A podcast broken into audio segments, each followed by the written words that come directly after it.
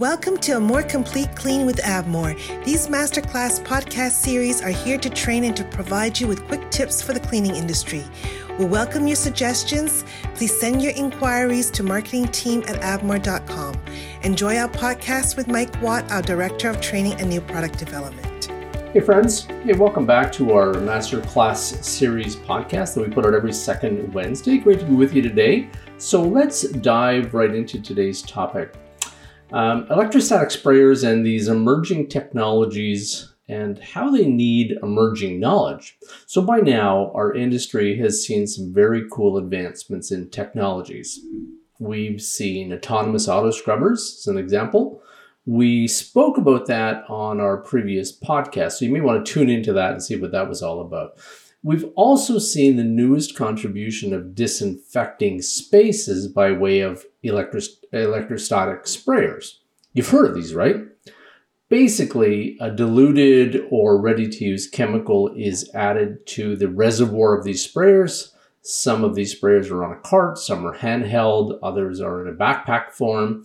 The unit is either battery driven, meaning it gets its power from batteries, or it's being plugged into a wall. So effectively, these units are both DC and AC. Uh, so far as the power source goes. Oh, and uh, DC, by the way, is like a rechargeable battery, direct current, and AC is what you plug your toaster into, alternating current. There you go. Um, so here's how Public Health Ontario describes how these sprayers function. Electrostatic spray disinfection systems turn disinfectant liquid, e.g., quaternary ammonium compounds, into aerosols and then apply a charge to each droplet so that they are attracted to surfaces through electrostatic forces, which are greater than gravity. And that was supposed to be an open quote and now an end quote.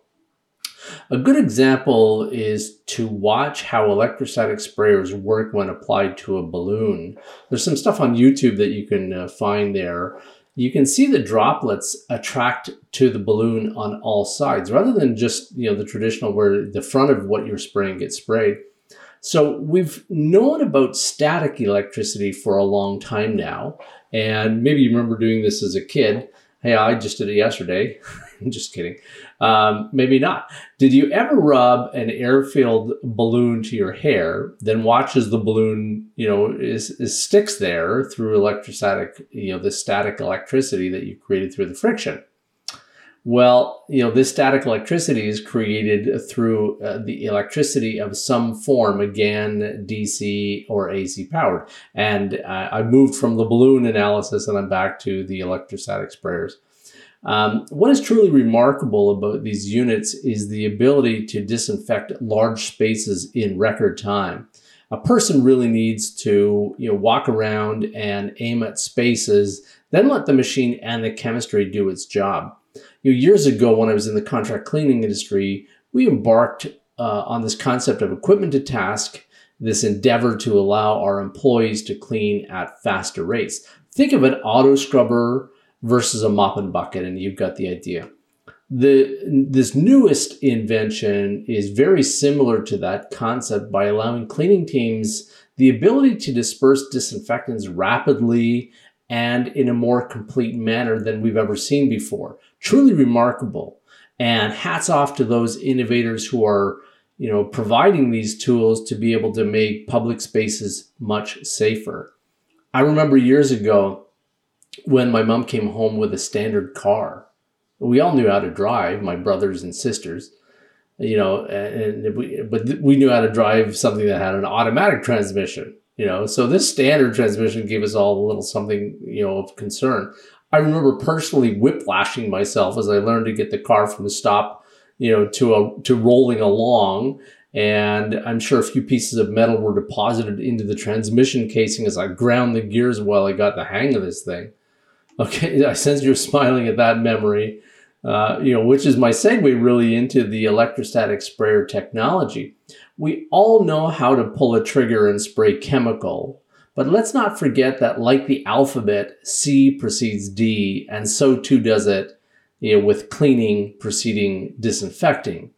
Not too long ago, I spoke with somebody from a school board, and they were quite excited about the speed that their teams would, you know, that they could disinfect uh, and how much time they were going to save out of the cleaning process.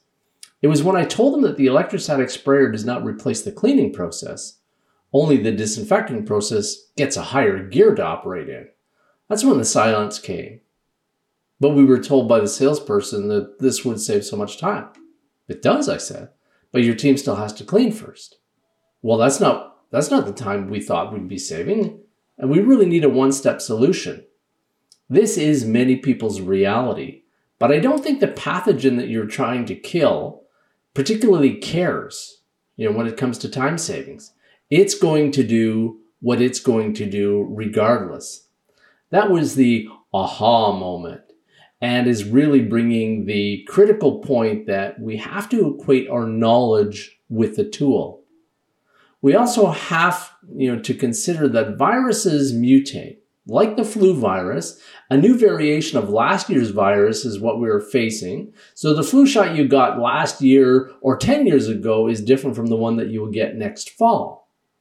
Where environmental disease pathogens are concerned, mutating is the enemy and what we don't want here is to have something like COVID 19, a very easy to kill enveloped virus, to become something much stronger than it was, and us be left to figure out, you know, now how do we kill this new, stronger version of its former self? I know, right? It's a daunting challenge for all of us. What we do know is that cleaning does most of the heavy lifting where disease eradication, eradication rather is concerned disinfecting or sanitizing should be through, um, or sorry, disinfecting or sanitizing should be like an insurance policy that is the backstop after the professional cleaning task has been completed. You know, we see companies now that are saying, hey, if the surface is not a high touch point, you don't have to clean first. I like what Edward Deming once said In God we trust, everyone else bring data if someone's actually going to say that, you know, they better be able to back it up for safety's sake. You know, unfortunately, the validation of cleaning does not have government oversight, only disinfecting does. But like we've mentioned on previous podcasts, these tests of efficacy against the pathogen eradication is done in a lab and inside of a petri dish. Most all of society does not live in a lab, and I don't know one single person who lives in a petri dish. Correct principles will always happen regardless. Cleaning is the compensatory strength to disinfectant's weakness. It's a human endeavor, and we've not reached productivity enhancement equivalent for cleaning vertical spaces to date. You know, final word goes to the floors, the largest horizontal surface in any building. Have you noticed that floors are starting to get sticky, especially in more humid areas of the country? we feel that call a lot. Why is that? Well, if your teams are spraying a disinfectant out of a sprayer, the disinfectant has a pH of, say, 10 or 11 and has some kind of chemical surfactant in it. What doesn't hit the vertical space hits the floor. You'll need to embrace this fact and work with your chemical supplier to work out a regimen that can apply other chemistries through the auto scrubber as an example, mop and bucket, flat mop, whatever you're using, to neutralize the residual being left behind by the disinfectant sprayer. The more we embrace electrostatic sprayers, the more attention that we're going to require for floors and carpets.